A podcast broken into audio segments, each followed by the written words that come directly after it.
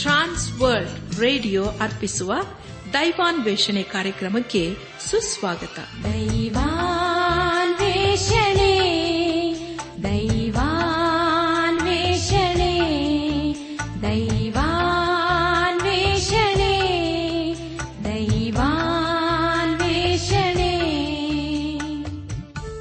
ಬನ್ನಿ ಪ್ರಿಯರೇ, ದೇವರ ವಾಕ್ಯವನ್ನು ಧ್ಯಾನ ಮಾಡುವ ಮುನ್ನ ದೀನತೆಯಿಂದ ಪ್ರಾರ್ಥನೆ ಮಾಡೋಣ.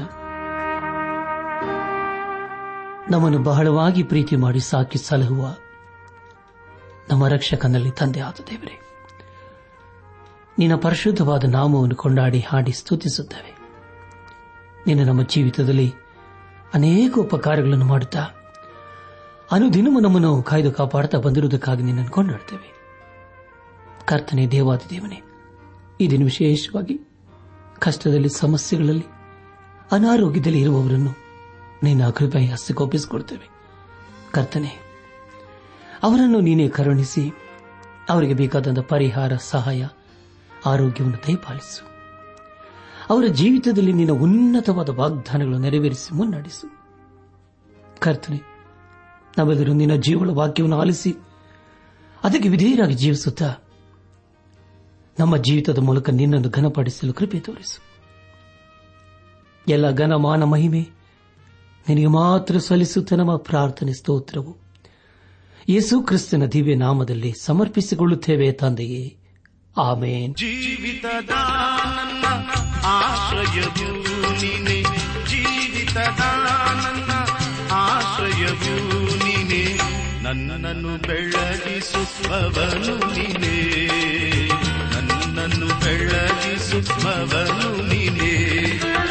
ಕಷ್ಟದಲ್ಲಿಯೂ ದುಃಖದಲ್ಲಿಯೂ, ಕಷ್ಟದಲ್ಲಿಯೂ ದುಃಖದಲ್ಲಿಯೂ ನನ್ನನ್ನು ಕಾಯುವವನು ನೀನೇ, ನನ್ನನ್ನು ಕಾಯುವವನು ನೀನೇ.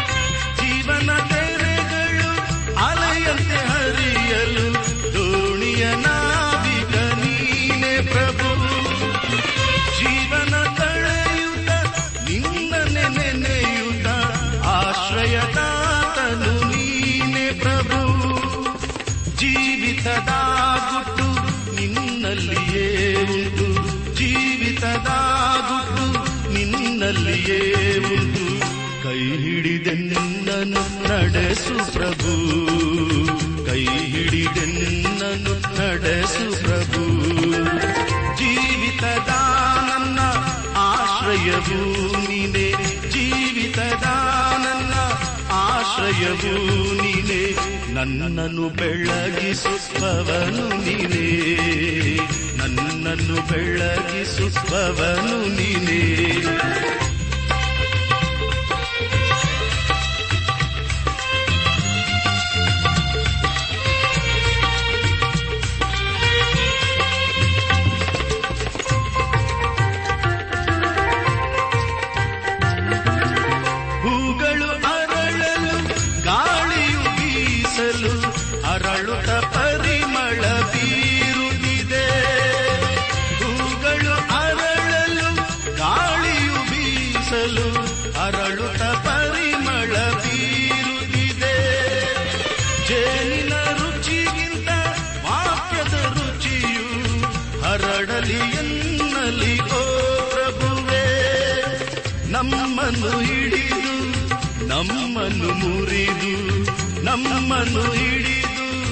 ನಮ್ಮನ್ನು ಹಿಡಿದು ಉಪಯೋಗಿಸಿಕೋ ಎನ್ನ ಪ್ರಭುವೇ, ಉಪಯೋಗಿಸಿಕೋ ಎನ್ನ ಪ್ರಭುವೇ. ಜೀವಿತದ ನನ್ನ ಆಶ್ರಯವೂ ನೀನೇ, ಜೀವಿತದ ನನ್ನ ಆಶ್ರಯವೂ ನೀನೇ, ನನ್ನನ್ನು ಬೆಳಗಿಸುವವನು ನೀನೇ, ನನ್ನನ್ನು ಬೆಳಗಿಸುವವನು ನೀನೇ. ಕಾಷ್ಟದಲ್ಲಿಯೂ ದುಃಖದಲ್ಲಿಯೂ, ಕಾಷ್ಟದಲ್ಲಿಯೂ ದುಃಖದಲ್ಲಿಯೂ ನನ್ನನ್ನು ಕಾಯುವವನು ನೀನೇ, ನನ್ನನ್ನು ಕಾಯುವವನು ನೀನೇ. ಜೀವಿತದ ನನ್ನ ಆಶ್ರಯವೂ ನೀನೇ, ಜೀವಿತದ ನನ್ನ ಆಶ್ರಯವೂ ನೀನೇ. ನನ್ನನ್ನು ಬೆಳಗಿಸುವವನು ನೀನೇ, ನನ್ನನ್ನು ಬೆಳಗಿಸುವವನು ನೀನೇ. ಆ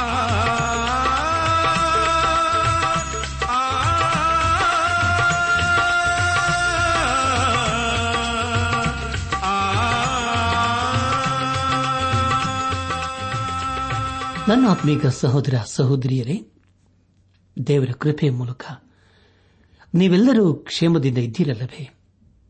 ಹಾಗಾದರೆ ಪ್ರಿಯರೇ, ಬನ್ನಿರಿ ದೇವರ ವಾಕ್ಯವನ್ನು ಧ್ಯಾನ ಮಾಡೋಣ. ಕಳೆದ ಕಾರ್ಯಕ್ರಮದಲ್ಲಿ ನಾವು 2ನೇ ಪುರುಕಲ ವೃತ್ತಾಂತ ಪುಸ್ತಕದ 16 ಮತ್ತು 17ನೇ ಅಧ್ಯಾಯಗಳನ್ನು ಧ್ಯಾನ ಮಾಡಿಕೊಂಡು ಅದರ ಮೂಲಕ ನಮ್ಮ ನಿಜ ಜೀವಿತಕ್ಕೆ ಬೇಕಾದ ಅನೇಕ ಆತ್ಮಿಕ ಪಾಠಗಳನ್ನು ಕಲಿತುಕೊಂಡು ಅನೇಕ ರೀತಿಯಲ್ಲಿ ಆಶೀರ್ವಿಸಲ್ಪಟ್ಟಿದ್ದೇವೆ. ಇದೆಲ್ಲ ದೇವರಾತ್ಮನ ಕಾರ್ಯ ಹಾಗೂ ಸಹಾಯವಾಗಿದೆ. ದೇವರಿಗೆ ಮಹಿಮೆ ಉಂಟಾಗಲಿ. ಧ್ಯಾನ ಮಾಡಿದ ವಿಷಯಗಳನ್ನು ಈಗ ನೆನಪು ಮಾಡಿಕೊಂಡು ಮುಂದಿನ ಭೇದ ಭಾಗಕ್ಕೆ ಸಾಗೋಣ. ಇಸ್ರಾಯೇಲ್ ರಾಜ್ಯನಾದ ಬಾಷಾನಿನುಂಟಾದ ಕಾಟವು, ಆಸನ ಅಂತ್ಯವು, ಅರ್ಸ್ನಾದ ಯೆಹೋಷಾಫಾಟನ ಯೆಹೋವ ಧರ್ಮಾಭಿಮಾನವು, ರಾಜ್ಯ ವೈಭವವು ಎಂಬ ವಿಷಯಗಳ ಕುರಿತು ನಾವು ಧ್ಯಾನ ಮಾಡಿಕೊಂಡೆವು. ಧ್ಯಾನ ಮಾಡಿದಂತಹ ಎಲ್ಲ ಹಂತಗಳಲ್ಲಿ ದೇವಾದಿ ದೇವನೇ ನಮ್ಮ ನಡೆಸಿದನು. ದೇವರಿಗೆ ಮಹಿಮೆಯುಂಟಾಗಲಿ. ಇಂದು ನಾವು 2ನೇ ಪುರುಕಾಲ ವೃತ್ತಾಂತ ಪುಸ್ತಕದ 18 ಮತ್ತು 19ನೇ ಅಧ್ಯಾಯಗಳನ್ನು ಧ್ಯಾನ ಮಾಡಿಕೊಳ್ಳೋಣ. ಈ ಅಧ್ಯಾಯಗಳಲ್ಲಿ ಬರೆಯಲ್ಪಟ್ಟಿರುವ ಮುಖ್ಯ ವಿಷಯಗಳು ಯೆಹೋಷಾಫಾಟನು ಅಹಾಬನೊಡನೆ ಬೇಗತನ ಮಾಡಿದ್ದು, ಅದರ ಫಲವು ಯೆಹೋಷಾಫಾಟನ ಸ್ಥಳೀಕ ನ್ಯಾಯಸ್ಥಾನಗಳನ್ನು ಮುಖ್ಯ ನ್ಯಾಯಸ್ಥಾನಗಳನ್ನು ಸ್ಥಾಪಿಸಿದ್ದು ಎಂಬ ವಿಷಯಗಳ ಕುರಿತು ನಾವು ಧ್ಯಾನ ಮಾಡಲಿದ್ದೇವೆ. 18ನೇ ಅಧ್ಯಾಯ ಪ್ರಾರಂಭದ 2 ವಚನಗಳನ್ನು ಓದುವಾಗ, ಯೆಹೋಷಾಫಾಟನಿಗೆ ಬಹಳ ಘನತೆಗಳುಂಟಾದವು, ಅವನು ಆಹಾಬನೊಡನೆ ಬೀಗತನ ಮಾಡಿ ಕೆಲವು ವರ್ಷಗಳಾದ ನಂತರ ಅವನ ಬಳಿಗೆ ಸಮಾರ್ಯಕ್ಕೆ ಹೋದಾಗ ಆಹಾಬನು ಅವನಿಗೋಸ್ಕರವೂ ಅವನೊಡನೆ ಬಂದ ಜನರಿಗೋಸ್ಕರವೂ ಅನೇಕ ದನ ಕುರಿಗಳನ್ನು ವಧಿಸಿ ಔತಣ ಮಾಡಿಸಿ ತನ್ನ ಸಂಗಡ ಯುದ್ಧಕ್ಕಾಗಿ ರಾಮೋತ್ ಗಿಲ್ಯಾದಿಗೆ ಬರಬೇಕೆಂದು ಅವನನ್ನು ಪ್ರೇರಿಸಿದನು ಎಂಬುದಾಗಿ. ಪ್ರಿಯ ಬಾಂಧವರು ಬಂಧುಗಳೇ, ಈಗ ಯೆಹೋಷಾಫಾಟನು ಅಹಾಬನೊಂದಿಗೆ ಸಂಬಂಧ ಬೆಳೆಸುತ್ತಾ ಇದ್ದಾನೆ. ಈ ಸಂಬಂಧ ಹೇಗಿದೆ ಎಂದರೆ, ಕತ್ತಲಿಗೂ ಬೆಳಕಿಗೂ, ಹಗಲಿಗೂ ರಾತ್ರಿಗೂ ಎಷ್ಟು ವ್ಯತ್ಯಾಸವೋ ಅವರಿಬ್ಬರ ಮಧ್ಯೆ ಅಷ್ಟು ವ್ಯತ್ಯಾಸವಿತ್ತು. ಪ್ರಿಯ ಬಾಂಧವರು ಬಂಧುಗಳೇ, ಯೆಹೋಷಾಫಾಟನು ಒಬ್ಬ ದೈವಿಕ ಅರಸನು, ದೇವರಿಂದ ಉಪಯೋಗಿಸಲ್ಪಟ್ಟವನೂ ಆಗಿದ್ದನು ಮತ್ತು ದೇವರನ್ನು ಪ್ರೀತಿಸುವನು, ಆತನ ಮಾರ್ಗದಲ್ಲಿ ಜೀವಿಸುವನು ಆಗಿದ್ದಾನಲ್ಲವೇ? ಆದರೆ ಆಹಾಬನು ದೇವರನ್ನು ಹಾಗೆ ಮಾಡುವವನು, ದೇವರು ಅಸಹ್ಯ ಪಡುವ ಸಂಗತಿಗಳನ್ನು ಆರಾಧಿಸುವನು ಆಗಿದ್ದನು. ಮೊದಲನೇದಾಗಿ ಅವರಿಬ್ಬರ ಮಧ್ಯೆ ಮದುವೆ ಸಂಬಂಧಗಳು ನಡೆದಿತ್ತು. ಎರಡನೇದಾಗಿ ವ್ಯಾಪಾರ ಸಂಬಂಧ ಇಟ್ಟುಕೊಂಡನು. ಮೂರನೇದಾಗಿ ಅವನೊಂದಿಗೆ ಸೈನ್ಯ ಸಂಬಂಧನೂ ಇಟ್ಟುಕೊಂಡಿದ್ದನು. ಪ್ರಿಯರೇ, ಈ ಎಲ್ಲಾ ಕಾರಣಗಳಿಂದ ಯೆಹೋಷಾಫಾಟನು ದೇವರಿಂದ ದೂರ ಹೋಗುತ್ತಾ ಅದರ ಫಲವನ್ನು ಅನುಭವಿಸಬೇಕಾಯಿತು. ಮುಂದೆ ನಾವು 2ನೇ ಪುರುಕಲ ವೃತ್ತಾಂತ ಪುಸ್ತಕ 18ನೇ ಅಧ್ಯಾಯ 3ರಿಂದ 5ನೇ ವಚನದವರೆಗೆ ಓದುವಾಗ, ಇಸ್ರಾಯೇಲರ ಅರಸನಾದ ಆಹಾಬನು ಯೆಹೂದ್ಯರ ಅರಸನಾದ ಯೆಹೋಷಾಫಾಟನನ್ನು ನನ್ನ ಜೊತೆಯಲ್ಲಿ ರಾಮೋತ್ ಗಿಲ್ಯಾದಿಗೆ ಬರುತ್ತೀಯೋ ಎಂದು ಕೇಳಲು ಅವನು, ನಾನು, ನೀನು, ನನ್ನ ಜನರು, ನಿನ್ನ ಜನರು ಒಂದೇ ಅಲ್ಲವೋ, ನಿನ್ನ ಜೊತೆಯಲ್ಲಿ ಯುದ್ಧಕ್ಕೆ ಬರುವನೆಂದು ಉತ್ತರ ಕೊಟ್ಟು, ಆನಂತರ ಯೆಹೋವನ ಸನ್ನಿಧಿಯಲ್ಲಿ ಈಗ ವಿಚಾರಿಸು ಎಂದು ಇಸ್ರಾಯೇಲರ ಅರಸನನ್ನು ಬೇಡಿಕೊಂಡನು. ಆಗ ಇಸ್ರಾಯೇಲರ ಅರಸನು ತನ್ನ ರಾಜ್ಯದಲ್ಲಿದ್ದ 400 ಮಂದಿ ಪ್ರವಾದಿಗಳನ್ನು ಕೂಡಿಸಿ, ನಾವು ರಾಮೋತ್ ಗಿಲ್ಯಾದಿನ ಮೇಲೆ ಯುದ್ಧಕ್ಕಾಗಿ ಹೋಗಬಹುದೋ ಬಾರದು ಎಂದು ಕೇಳಲು ಅವರು, ಹೋಗಬಹುದು, ದೇವರು ಅದನ್ನು ಅರಸನ ಕೈಗೆ ಒಪ್ಪಿಸುವನು ಅಂದರು ಎಂಬುದಾಗಿ. ಯೆಹೋಷಾಫಾಟನ ಕುಟುಂಬದವರು ಅಹಾಬನ ಕುಟುಂಬದವರೊಂದಿಗೆ ವಿವಾಹ ಮಾಡಿಕೊಳ್ಳುವರಾದರು. ಹಾಗೂ ನಾವು ಮುಂದೆ ನೋಡುವಾಗ 6 ಮತ್ತು 7 ವಚನಗಳಲ್ಲಿ ಹೀಗೆ ಓದುತ್ತೇವೆ, ಆದರೆ ಯೆಹೋಷಾಫಾಟನು ಇಸ್ರಾಯೇಲರ ಅರಸನನ್ನು, ಯೆಹೋವನ ಪ್ರವಾದಿಗಳಲ್ಲಿ ಇವರ ಹೊರತಾಗಿ ನಾವು ವಿಚಾರಿಸಬಹುದಾದ ಬೇರೆ ಪ್ರವಾದಿ ಇರುವುದಿಲ್ಲವೋ ಎಂದು ಕೇಳಲು ಅವನು, ನಮಗೋಸ್ಕರ ಯೆಹೋವನ ಸನ್ನಿಧಿಯಲ್ಲಿ ವಿಚಾರಿಸಬಲ್ಲವನಾದ ಇನ್ನೊಬ್ಬ ಪ್ರವಾದಿ ಇರುತ್ತಾನೆ, ಅವನು ಇಂಬ್ಲನ ಮಗನಾದ ಮಿಕಾಯೆಹು ಎಂಬುವನು. ಆದರೆ ನಾನು ಅವನನ್ನು ಹಾಗೆ ಮಾಡುತ್ತೇನೆ, ಅವನು ನನ್ನನ್ನು ಕುರಿತು ಯಾವಾಗಲೂ ಶುಭವನ್ನಲ್ಲ ಅಶುಭವನ್ನೇ ಮುಂತಿಳಿಸುತ್ತಾನೆ ಎಂದು ಉತ್ತರ ಕೊಟ್ಟನು. ಅದಕ್ಕೆ ಯೆಹೋಷಾಫಾಟನು, ಅರಸನು ಹಾಗೆ ಹೇಳಬಾರದು ಅಂದನು ಎಂಬುದಾಗಿ. ಪ್ರಿಯ ಬಾಂಧವರೇ, ದೇವರ ವಾಕ್ಯವನ್ನು ಹೇಳುವವರನ್ನು ಹೀಗೆ ಮಾಡುವುದಾದರೆ, ಗಲಾತ್ಯದವರಿಗೆ ಬರೆದ ಪತ್ರಿಕೆ 4ನೇ ಅಧ್ಯಾಯ 16ನೇ ವಚನದಲ್ಲಿ ಹೀಗೆ ಓದುತ್ತೇವೆ, ಹೀಗಿರಲಾಗಿ ನಾನು ನಿಮಗೆ ಸತ್ಯವನ್ನು ಹೇಳುವುದರಿಂದ ನಿಮಗೆ ಶತ್ರುವಾಗಿದ್ದೇನೋ, ಅವರು ನಿಮ್ಮನ್ನು ಮೆಚ್ಚಿಸುವುದಕ್ಕೆ ಆಸಕ್ತರಾಗಿದ್ದಾರೆ, ಆದರೆ ಒಳ್ಳೆಯ ಅಭಿಪ್ರಾಯದಿಂದ ಅಂಥವರಾಗಿರದೆ ನೀವು ತಮ್ಮನ್ನೇ ಮೆಚ್ಚಿಸುವವರಾಗಬೇಕೆಂದು ನಿಮ್ಮನ್ನು ಅಗಲಿಸುವುದಕ್ಕೆ ಅಪೇಕ್ಷಿಸುತ್ತಾರೆ ಎಂಬುದಾಗಿ. ಪ್ರಿಯ ಬಾಂಧವರೇ, ಮಿಕಾಯೆಹು ಎಂಬ ಪ್ರವಾದಿಯು ಒಬ್ಬ ಉತ್ತಮ ವ್ಯಕ್ತಿಯಾಗಿದ್ದನು ಮತ್ತು ದೇವರ ಮನುಷ್ಯನಾಗಿದ್ದನು. ಅವನು ಅಹಾಬನಿಗೆ ಸತ್ಯವನ್ನು ಹೇಳಿಕೊಡುತ್ತಿದ್ದನು. 2ನೇ ಪೂರ್ವಕಾಲ ವೃತ್ತಾಂತ ಪುಸ್ತಕ 18ನೇ ಅಧ್ಯಾಯ 9ನೇ ವಚನವನ್ನು ಓದುವಾಗ, ಇಸ್ರಾಯೇಲರ ಅರಸನು ಯಹೂದ್ಯರ ಅರಸನಾದ ಯೆಹೋಷಾಫಾಟನು ರಾಜ್ಯ ವಸ್ತ್ರಗಳನ್ನು ಧರಿಸಿಕೊಂಡು ಸಮಾರ್ಯ ಪಟ್ಟಣದ ಹೆಬ್ಬಾಗಿಲಿನ ಹತ್ತಿರವಿರುವ ಬಯಲಿನಲ್ಲಿ ತಮ್ಮ ತಮ್ಮ ಆಸನಗಳ ಮೇಲೆ ಕೂತುಕೊಂಡಿರಲು ಎಲ್ಲಾ ಪ್ರವಾದಿಗಳು ಅವರ ಮುಂದೆ ಪರವಶರಾಗಿ ಮಾತಾಡುತ್ತಾ ಇದ್ದರು ಎಂಬುದಾಗಿ. ಪ್ರಿಯ ಬಾಂಧವರೇ, ದಯಮಾಡಿ ಗಮನಿಸಿ, 400 ಮಂದಿ ಪ್ರವಾದಿಗಳು ಅಹಾಬನಿಗೆ ಸಿರಿಯಾದ ಮೇಲೆ ಯುದ್ದಕ್ಕೆ ಹೋಗುವುದಕ್ಕೆ ಹೇಳುತ್ತಿದ್ದಾರೆ. ಆ ಯುದ್ದದಲ್ಲಿ ನೀನೇ ಗೆಲ್ಲುತ್ತಿ ಎಂಬುದಾಗಿ ಹೇಳುತ್ತಿದ್ದಾರೆ.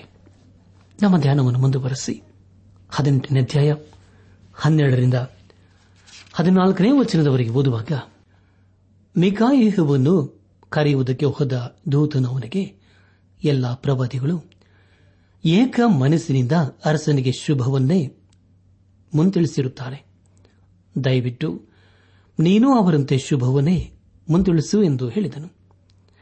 ಅದಕ್ಕೆ ಮಿಕಾಯೆಹು, ಯೆಹೋವನೇ, ನನ್ನ ದೇವರು ಹೇಳುವುದನ್ನೇ ನುಡಿಯುತ್ತೇನೆ ಎಂದು ಉತ್ತರ ಕೊಟ್ಟನು.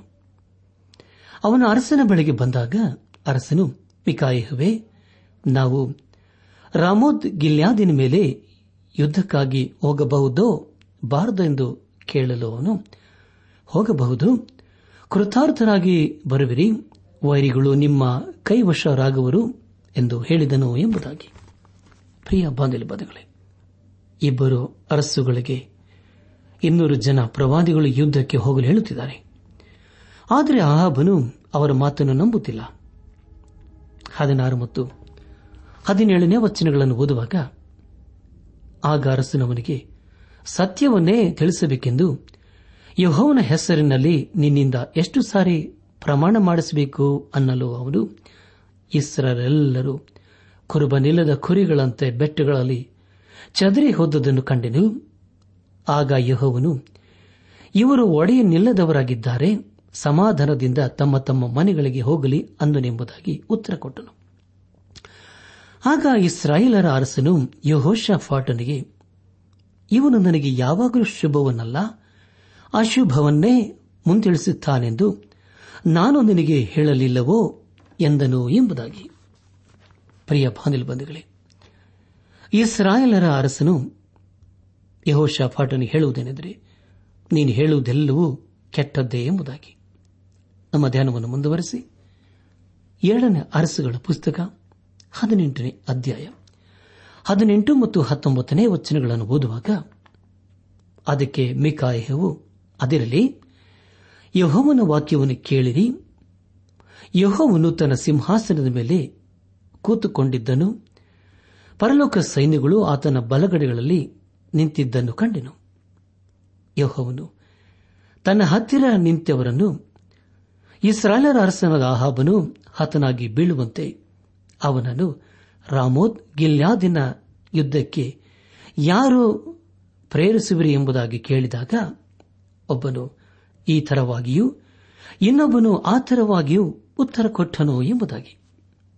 ಪ್ರಿಯ ಬಾಂಧವರೇ, ಇದರ ಮೂಲಕ ನಾವು ತಿಳಿದುಕೊಳ್ಳುವುದೇನೆಂದರೆ, ದೇವರಿಗೆ ಮನುಷ್ಯರ ಸಲಹೆಗಳು ಬೇಕಾಗಿಲ್ಲ ಎಂಬುದಾಗಿ. 18ನೇ ಅಧ್ಯಾಯ 20 ಮತ್ತು 21ನೇ ವಚನಗಳನ್ನು ಓದುವಾಗ, ಕಡೆಯಲ್ಲಿ ಒಂದು ಆತ್ಮವು ಯೆಹೋವನ ಮುಂದೆ ಬಂದು ನಿಂತು ಅವನಿಗೆ, ನಾನು ಹೋಗಿ ಅವನನ್ನು ಪ್ರೇರಿಸುವೆನು ಅಂದಿತು. ಹೇಗೆ ಪ್ರೇರಿಸುವೆಂದು ಯೆಹೋವನು ಕೇಳಲು, ಅದು ನಾನು ಅಸತ್ಯವನ್ನಾಡುವ ಆತ್ಮವಾಗಿ ಅವನ ಎಲ್ಲಾ ಪ್ರವಾದಿಗಳಲ್ಲಿ ಸೇರುವೆನೆಂದು ಉತ್ತರ ಕೊಟ್ಟಿತು. ಆಗ ಆತನು ಅದಕ್ಕೆ, ಹೋಗಿ ಅದರಂತೆ ಮಾಡು, ಅವನನ್ನು ಪ್ರೇರಿಸಿ ಸಫಲನಾಗುವಿ ಅಂದನು ಎಂಬುದಾಗಿ. ಪ್ರಿಯಪಾದಲ್ಲಿ ಬಂಧಗಳೇ, ಮಿಕಾಯೆಹು ಹೇಳುವುದೇನೆಂದರೆ, ಬಾಳನ ಪ್ರವಾದಿಗಳೆಲ್ಲರೂ ಸುಳ್ಳುಗಾರರು ಎಂಬುದಾಗಿ. 22ನೇ ವಚನದಲ್ಲಿ ಹೀಗೆ ಓದುತ್ತೇವೆ, ನೋಡು, ಯೆಹೋವನು ನಿನ್ನ ವಿಷಯದಲ್ಲಿ ಕೇಡು ನಡೆದು ನಿನ್ನ ಪ್ರವಾದಿಗಳಲ್ಲಿ ಅಸತ್ಯವನ್ನಾಡುವ ಆತ್ಮವನ್ನು ಕಳಿಸಿದ್ದಾನೆಂದು ಹೇಳಿದನು ಎಂಬುದಾಗಿ. ಪ್ರಿಯ ಬಾಂಧವರೇ, ಇನ್ನೊಂದು ಮಾತಿನಲ್ಲಿ ಹೇಳಬೇಕಾದರೆ, ಇಲ್ಲಿ ಪ್ರವಾದಿ ಹೇಳುವ ಮಾತು ಸತ್ಯವಿಲ್ಲ, ದೇವರು ನ್ಯಾಯ ತೀರಿಸುತ್ತಾನೆ ಎಂಬುದಾಗಿ. ಆದರೆ ಆಹಾಬನು ಮಿಕಾಯೇವಿನ ಮಾತನ್ನು ನಂಬಲು ಸಿದ್ದನಾಗಿರಲಿಲ್ಲ. ಅದಕ್ಕೆ ಬದಲಾಗಿ ಅವನನ್ನು ಸರಮನೆಯಲ್ಲಿ ಇರಿಸುತ್ತಾನೆ.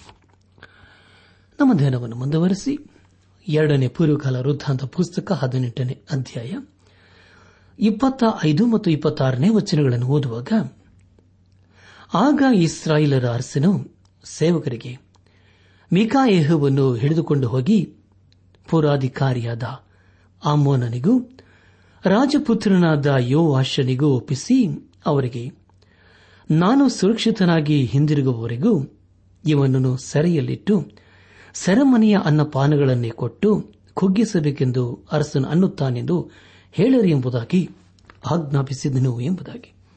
ಪ್ರಿಯರೇ, ಮಿಕಾಯೆಹು ಸೆರೆಮನೆಯಲ್ಲಿ ಬಂಧಿಸಲ್ಪಟ್ಟನು. ಆದರೆ ಪ್ರಿಯರೇ, 27ನೇ ವಚನವನ್ನು ಓದುವಾಗ, ಮಿಕಾಯೆಹು ಅರಸನಿಗೆ, ನೀನು ಸುರಕ್ಷಿತನಾಗಿ ಬರುವುದಾದರೆ ನಾನು ನುಡಿದದ್ದು ಯೆಹೋವನ ಮಾತಲ್ಲ ಎಂದು ಹೇಳಿ ಎಲ್ಲ ಜನರೇ ಇದನ್ನು ಕೇಳಿರಿ ಎಂದು ಕೂಗಿದನು ಎಂಬುದಾಗಿ. ಪ್ರಿಯ ಬಾಂಧವರೇ, ಮಿಕಾಯೆಹು ಈಗ ಜನರನ್ನು ಎಚ್ಚರಿಸುತ್ತಾ ಇದ್ದಾನೆ. 28 ಮತ್ತು 29ನೇ ವಚನಗಳನ್ನು ಓದುವಾಗ, ಇಸ್ರಾಯೇಲರ ಅರಸನು ಯೆಹೂದ್ಯರ ಅರಸನಾದ ಯೆಹೋಷಾಫಾಟನು ರಾಮೋತ್ ಗಿಲ್ಯಾದಿಗೆ ವಿರುದ್ಧವಾಗಿ ಯುದ್ಧಕ್ಕೆ ಹೊರಟರು. ಇಸ್ರಾಯೇಲರ ಅರಸನು ಯೆಹೋಷಾಫಾಟನಿಗೆ, ನಾನು ವೇಷ ಹಾಕಿಕೊಂಡು ನನ್ನ ರಂಗಕ್ಕೆ ಬರುವೆನು, ನೀನಾದರೂ ನಿನ್ನ ರಾಜ್ಯ ವಸ್ತ್ರಗಳನ್ನು ಧರಿಸಿಕೊಂಡೇ ಬಾ ಎಂದು ಹೇಳಿ ವೇಷ ಹಾಕಿಕೊಂಡನು. ತರವಾಯ ರಣರಂಗಕ್ಕೆ ಹೋದರು ಎಂಬುದಾಗಿ. ಪ್ರಿಯ ಬಾಂಧವರೇ, ಆಹಾಬನು ತಾನು ಮೋಸಗಾರನೆಂಬುದಾಗಿ ಈಗ ತಿಳಿದುಕೊಳ್ಳುತ್ತಾನೆ. 30 ಮತ್ತು 31ನೇ ವಚನಗಳನ್ನು ಓದುವಾಗ, ಆ ರಾಮ್ಯರ ಅರಸನು ತನ್ನ ರಥ ಬಲದ ಅಧಿಪತಿಗಳಿಗೆ, ನೀವು ಶತ್ರುಗಳ ಸಾಧಾರಣ ಸೈನಿಕರನ್ನು ಅಧಿಪತಿಗಳನ್ನು ಬಿಟ್ಟು ಇಸ್ರಾಯೇಲರ ಅರಸನಿಗೆ ಗುರಿಯಿಡಿರೆಂದು ಆಜ್ಞಾಪಿಸಿದ್ದನು. ರಥಬಲದ ಅಧಿಪತಿಗಳು ಯೆಹೋಷಾಫಾಟನನ್ನು ಕಂಡಾಗ ಅವನೇ ಇಸ್ರಾಯೇಲರ ಅರಸನೆಂದು ನೆನೆಸಿ ಅವನಿಗೆ ವಿರೋಧವಾಗಿ ಯುದ್ಧ ಮಾಡುವುದಕ್ಕೆ ಅವನನ್ನು ಸುತ್ತಿಕೊಂಡರು. ಯೆಹೋಷಾಫಾಟನು ಕೂಗಿಕೊಳ್ಳಲು ದೇವರಾದ ಯೆಹೋವನಿಗೆ ನೆರವಾಗಿ ಶತ್ರುಗಳನ್ನು ಅವನ ಕೈಯಿಂದ ತೊಲಗಿಸಿದನು. ಅವನು ಇಸ್ರಾಯೇಲರ ಅರಸನಲ್ಲವೆಂಬುದು ರಥಬಲದ ಅಧಿಪತಿಗಳಿಗೆ ಗೊತ್ತಾದಾಗ ಅವರು ಅವನನ್ನು ಬಿಟ್ಟು ಹಿಂದಿರುಗಿದರು ಎಂಬುದಾಗಿ. ಪ್ರಿಯರೇ, ಯೆಹೋಷಾಫಾಟನು ಯುದ್ಧದಲ್ಲಿ ಸಾಯದೆ ಈಗ ಉಳಿದುಕೊಂಡಿದ್ದಾನೆ. ಅದಕ್ಕೆ ದೇವರೇ ಕಾರಣನಾಗಿದ್ದಾನೆ. 33 ಮತ್ತು 34ನೇ ವಚನಗಳನ್ನು ಓದುವಾಗ, ಆ ರಾಮೇರ ಒಬ್ಬ ಸೈನಿಕರು ಯಾರಿಗೂ ಗುರಿಯಿಡದೆ ಬಾಣವನ್ನೆಸೆಯಲು ಆ ಬಾಣವು ಇಸ್ರಾಯೇಲರ ಅರಸನಿಗೆ ಅವನ ಕವಚದ ಸಂದಿನಲ್ಲಿ ತಾಗಿತು. ಆಗ ಅವನು ತನ್ನ ಸಾರಥಿಗೆ ರಥವನ್ನು ತಿರುಗಿಸಿ, ನನ್ನನ್ನು ರಣರಂಗದಿಂದ ಆಚೆಗೆ ತೆಗೆದುಕೊಂಡು ಹೋಗು, ನನಗೆ ದೊಡ್ಡ ಗಾಯವಾಗಿದೆ ಎಂದು ಹೇಳಿದನು. ಆದರೂ ಆ ದಿವಸ ಯುದ್ಧ ಬಹು ಘೋರವಾಗಿದ್ದುದರಿಂದ ಇಸ್ರಾಯೇಲರ ಅರಸನು ಸಾಯಂಕಾಲದವರೆಗೂ ಆ ರಾಮರ ಎದುರಾಗಿ ತನ್ನ ರಥದಲ್ಲೇ ಆತುಕೊಂಡಿದ್ದು ಸೂರ್ಯಾಸ್ತಮವಾದಾಗ ಸತ್ತನು ಎಂಬುದಾಗಿ. ಪ್ರಿಯ ಬಾಂಧವ ಬಂಧುಗಳೇ, ಮಿಕಾಯೆಯು ಹೇಳಿದ ಹಾಗೆ ಯುದ್ಧದಲ್ಲಿ ಅಹಾಬನು ಸತ್ತನು, ಯೆಹೋಷಾಫಾಟನು ಹಿಂದಿರುಗಿ ಹೋದನು. ಇಲ್ಲಿಗೆ 2ನೇ ಪುರುಕಲ ವೃತ್ತಾಂತ ಪುಸ್ತಕದ 18ನೇ ಅಧ್ಯಾಯ ಮುಕ್ತಾಯವಾಯಿತು. ಮುಂದೆ ನಾವು 19ನೇ ಅಧ್ಯಾಯವನ್ನು ಧ್ಯಾನ ಮಾಡಿಕೊಳ್ಳೋಣ. 19ನೇ ಅಧ್ಯಾಯದ ಪ್ರಾರಂಭದ 3 ವಚನಗಳನ್ನು ಓದುವಾಗ, ಯೆಹೂದದ ಅರಸನಾದ ಯೆಹೋಷಾಫಾಟನು ಸುರಕ್ಷಿತವಾಗಿ ತನ್ನ ಮನೆಗೆ ಹಿಂದಿರುಗಿದನು. ಅವನು ಯೆರೂಸಲೇಮಿಗೆ ಬರಲು ಹನಾನಿಯನ ಮಗನಾದ ಏಹು ಎಂಬ ದರ್ಶಿಯು ಅವನನ್ನು ಎದುರುಗೊಂಡು ಅವನಿಗೆ, ನೀನು ಕೆಟ್ಟವನಿಗೆ ಸಹಾಯ ಮಾಡತಕ್ಕದ್ದೋ? ಯೆಹೋವನ ಹಗೆಗಾರನನ್ನು ಪ್ರೀತಿಸುವುದೋ? ನೀನು ಹೀಗೆ ಮಾಡಿದ್ದರಿಂದ ಯೆಹೋವನ ಕೋಪವು ನಿನ್ನ ಮೇಲಿರುತ್ತದೆ. ಯೆಹೋವನ ಭಕ್ತಿಯಲ್ಲಿ ಮನಸ್ಸಿಟ್ಟದರಿಂದ ನಿನ್ನಲ್ಲಿ ಸುಶೀಲತೆಯು ಉಂಟೆದ್ದು ತಿಳಿದು ಬಂತು ಎಂಬುದಾಗಿ ಹೇಳಿದನು ಎಂಬುದಾಗಿ. ಪ್ರಿಯ ಬಾಂಧವರೇ, ಇಲ್ಲಿ ದೇವರು ಯೆಹೋಷಾಫಾಟನಿಗೆ ಬುದ್ಧಿವಾದ ಹೇಳುವುದನ್ನು ಕಾಣುತ್ತೇವೆ. ಅಹಾಬನ ಸಹವಾಸದಿಂದ ಅವನಿಗೆ ಆದುದೆಲ್ಲವೂ ನಷ್ಟವಲ್ಲವೇ? ಯೆಹೋಷಾಫಾಟನು ಒಳ್ಳೆಯವನೇ, ಆದರೆ ಅವನ ಮಗನು ಅಹಾಬನ ಮಗಳನ್ನು ಮದುವೆ ಮಾಡಿಕೊಂಡು ಅವನು ಹಾಗೂ ಅವನ ದೇಶವು ದೇವರ ನ್ಯಾಯ ತೀರ್ಪಿಗೆ ಗುರಿಯಾಯಿತು. 4ರಿಂದ 7ನೇ ವಚನದವರೆಗೆ ಓದುವಾಗ, ಯೆಹೋಷಾಫಾಟನು ಯೆರೂಸಲೇಮಿನಲ್ಲಿ ವಾಸವಾಗಿದ್ದು ಇನ್ನೊಮ್ಮೆ ಬೆರ್ಷೆಬದಿಂದ ಎಫ್ರಾಯೀಮ್ ಪರ್ವತದವರೆಗೂ ಸಂಚರಿಸಿ ತನ್ನ ಪ್ರಜೆಗಳನ್ನು ಅವರ ಪಿತೃಗಳಾದ ದೇವರಾದ ಯೆಹೋವನ ಕಡೆಗೆ ತಿರುಗಿಸಿದನು. ಅವನು ಯೆಹೂದ ದೇಶದ ಪ್ರತಿಯೊಂದು ಕೋಟೆ ಕೊತ್ತಲುಗಳುಳ್ಳ ಪಟ್ಟಣದಲ್ಲಿ ನ್ಯಾಯಾಧಿಪತಿಗಳನ್ನು ನೇಮಿಸಿ ಅವರಿಗೆ, ನೀವು ಹೇಗೆ ನಡೆಸುತ್ತೀರಿ ಎಂಬುದರ ವಿಷಯ ನೋಡಿಕೊಳ್ಳಿರಿ. ನೀವು ನ್ಯಾಯ ತೀರಿಸುವುದು ಮನುಷ್ಯರಿಗೋಸ್ಕರವಲ್ಲ, ಯೆಹೋವನಿಗೋಸ್ಕರವೇ. ನ್ಯಾಯ ವಿಚಾರಣೆ ನಡೆಸುವಾಗ ಆತ ನಿಮ್ಮ ಮಧ್ಯದಲ್ಲಿರುತ್ತಾನೆ. ಹೀಗಿರುವಲ್ಲಿ ನಿಮಗೆ ಯೆಹೋವನ ಭಯವಿರಲಿ. ನಿಮ್ಮ ದೇವರಾದ ಯೆಹೋವನಲ್ಲಿ ಅನ್ಯಾಯವೂ ಮುಖ ದಾಕ್ಷಿಣ್ಯವೂ ಲಂಚ ತಿನ್ನುವುದು ಇಲ್ಲವಾದದರಿಂದ ಜಾಗರೂಕತೆಯಿಂದ ಕೆಲಸ ಮಾಡಿರಿ ಎಂದು ಎಚ್ಚರಿಸಿದನು ಎಂಬುದಾಗಿ. ಪ್ರಿಯ ಬಂಧುಗಳೇ, ಯೆಹೋಷಾಫಾಟನ ಜೀವಿತದಲ್ಲಿ ಕೆಲವು ಬದಲಾವಣೆಗಳು ಆಗಿವೆ. ಅವನು ಒಳ್ಳೆಯ ಅರಸನಾಗಿದ್ದನು. ಪ್ರಿಯರೇ, ಒಬ್ಬ ಭಯಭಕ್ತಿ ಇಲ್ಲದ ವ್ಯಕ್ತಿಯೊಂದಿಗೆ ಅರಸನ ಸಂಬಂಧವನ್ನು ಮಾಡುವುದಾದರೆ ಆಗುವ ಅನಾಹುತಗಳು ಅನೇಕವಲ್ಲವೇ? ಅದನ್ನೇ ನಾವಿಲ್ಲಿ ಕಾಣ್ತೇವೆ. 8ರಿಂದ 10ನೇ ವಚನದವರೆಗೆ ಓದುವಾಗ, ಪ್ರಿಯರೇ, ಈ ವಚನಗಳ ಮೂಲಕ ನಾವು ತಿಳಿದುಕೊಳ್ಳುವುದೇನೆಂದರೆ, ಈಗ ಯೆಹೋಷಾಫಾಟನು ತಾನು ಮಾಡಿದಂತಹ ಎಲ್ಲಾ ವಿಷಯಗಳನ್ನು ದೇವರಿಗೆ ಮೆಚ್ಚುಗೆಯಾಗುವ ರೀತಿಯಲ್ಲಿ ಮಾಡುತ್ತಿದ್ದಾನೆ ಎಂಬುದಾಗಿ. ಈಗ ತನ್ನ ಜೀವಿತದ ತಪ್ಪನ್ನು ಅವನು ಗ್ರಹಿಸಿಕೊಂಡಿದ್ದಾನೆ. ಕೊನೆಯದಾಗಿ 2ನೇ ಪುರುಕಾಲ ವೃತ್ತಾಂತ ಪುಸ್ತಕ 19ನೇ ಅಧ್ಯಾಯ 11ನೇ ವಚನವನ್ನು ಓದುವಾಗ, ಈಗ ಯೆಹೋವನ ಕಾರ್ಯ ಸಂಬಂಧವಾದ ಎಲ್ಲಾ ವಿಚಾರಣೆಗಳಲ್ಲಿಯೂ ಮಹಾಯಾಜಕನಾದ ಅಮರ್ಯನು ನಿಮ್ಮ ಅಧ್ಯಕ್ಷನ ರಾಜಕೀಯ ಕಾರ್ಯ ಸಂಬಂಧವಾದ ಎಲ್ಲ ವಿಚಾರಣೆಗಳಲ್ಲಿಯೂ ಇಷ್ಮಾಯಲನ ಮಗನು ಯಹೂದ ಕುಲ ಪ್ರಭುವೂ ಆದ ಜಬ್ಬದ್ಯನು ಅಧ್ಯಕ್ಷನು.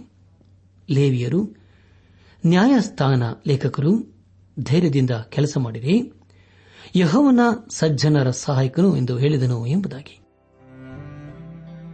ಈ ಸಂದೇಶವನ್ನು ಆಲಿಸುತ್ತಿರುವ ಅನಾತ್ಮಿಕ ಸಹೋದರ ಸಹೋದರಿಯರೇ, ದೇವರ ಮಕ್ಕಳಾದ ನಾವು ದೇವರ ಮಾರ್ಗವನ್ನೇ ನಾವು ಮೆಚ್ಚಬೇಕು, ದೇವರ ಮಾರ್ಗದಲ್ಲಿ ಜೀವಿಸಬೇಕು. ಆಗ ಖಂಡಿತವಾಗಿ ದೇವರು ನಮ್ಮೊಂದಿಗೆ ಇದ್ದುಕೊಂಡು ಆತನು ನಡೆಸುತ್ತಾನೆ ಹಾಗೂ ಆಶೀರ್ವದಿಸುತ್ತಾನೆ. ಪ್ರಿಯ ಬಾಂಧವರೇ, ನಮ್ಮೆಲ್ಲ ಜೀವಿತದ ಸ್ಥಿತಿಗತಿಗಳಲ್ಲಿ ದೇವರನ್ನು ಆಶ್ರಯಿಸಿಕೊಂಡು ಜೀವಿಸುತ್ತಾ ನಮ್ಮ ಜೀವಿತದ ಮೂಲಕ ದೇವರನ್ನು ಘನಪಡಿಸುತ್ತಾ ಯೇಸು ಕ್ರಿಸ್ತನನ್ನು ನಮ್ಮ ಸ್ವಂತ ರಕ್ಷಕನು ಎಂಬುದಾಗಿ ಹಿಂದೆ ನಾವು ಹೃದಯದಲ್ಲಿ ಅಂಗೀಕರಿಸಿಕೊಂಡು ಜೀವಿಸುತ್ತಾ ಆತನ ಆಶೀರ್ವಾದಕ್ಕೆ ಪಾತ್ರರಾಗೋಣ. ಹಾಗಾಗುವಂತೆ ತಂದೆಯಾದ ದೇವರು ಯೇಸು ಕ್ರಿಸ್ತನ ಮೂಲಕ ನಮ್ಮೆಲ್ಲರನ್ನು ಆಶೀರ್ವದಿಸಿ ನಡೆಸಲಿ.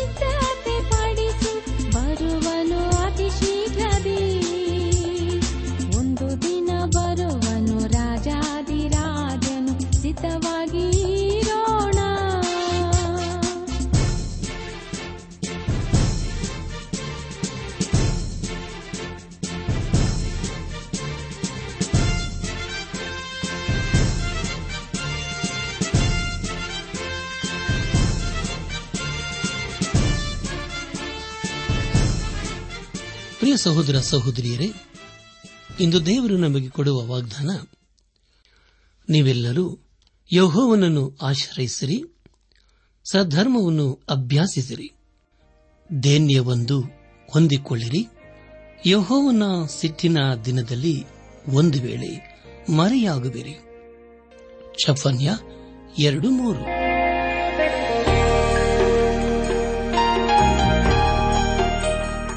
ಪ್ರಿಯರೇ, ದೈವಾನ್ವೇಷಣೆ ಕಾರ್ಯಕ್ರಮವು ನಿಮ್ಮ ಅನುದಿನ ಜೀವನಕ್ಕೆ ಬೇಕಾದ ನವ ಉತ್ತೇಜನ ಹಾಗೂ ಆಶೀರ್ವಾದ ನೀಡಿದೆ ಎಂದು ನಾವು ನಂಬುತ್ತೇವೆ. ನಿಮ್ಮ ಅನಿಸಿಕೆ ಹಾಗೂ ಅಭಿಪ್ರಾಯ ನಮ್ಮೊಂದಿಗೆ ಪತ್ರದ ಮೂಲಕ, ಇಮೇಲ್ ಅಥವಾ ದೂರವಾಣಿ ಮೂಲಕ ದಯಮಾಡಿ ತಿಳಿಸಿರಿ. ನಿಮ್ಮ ಸಂತೋಷದಲ್ಲಿ ನಾವು ಸಹ ಪಾಲುಗಾರರಾಗುತ್ತೇವೆ ಹಾಗೂ ನಿಮ್ಮ ಪತ್ರಗಳಿಗೆ ಉತ್ತರಿಸುತ್ತೇವೆ. ಈ ಕಾರ್ಯಕ್ರಮವನ್ನು ಕೇಳುವಂತೆ ನಿಮ್ಮ ಸ್ನೇಹಿತರಿಗೂ ಬಂಧುಗಳಿಗೂ ನೆರೆಹೊರೆಯವರಿಗೂ ತಿಳಿಸಿರಿ. ದೇವರ ಅಧಿಕ ಆಶೀರ್ವಾದ ನಿಮ್ಮೆಲ್ಲರ ಮೇಲೆ ಸುರಿಯಲಿ.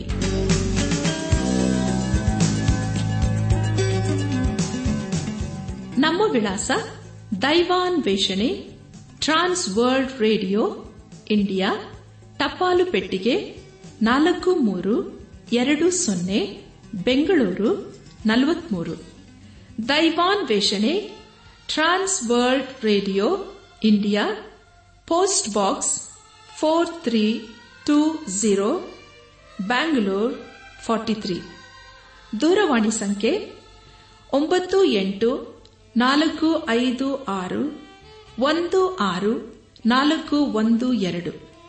ನಮ್ಮ ಇಮೇಲ್ ವಿಳಾಸ kannada@radio882.com. ನಮಸ್ಕಾರ ಪ್ರಿಯರೇ.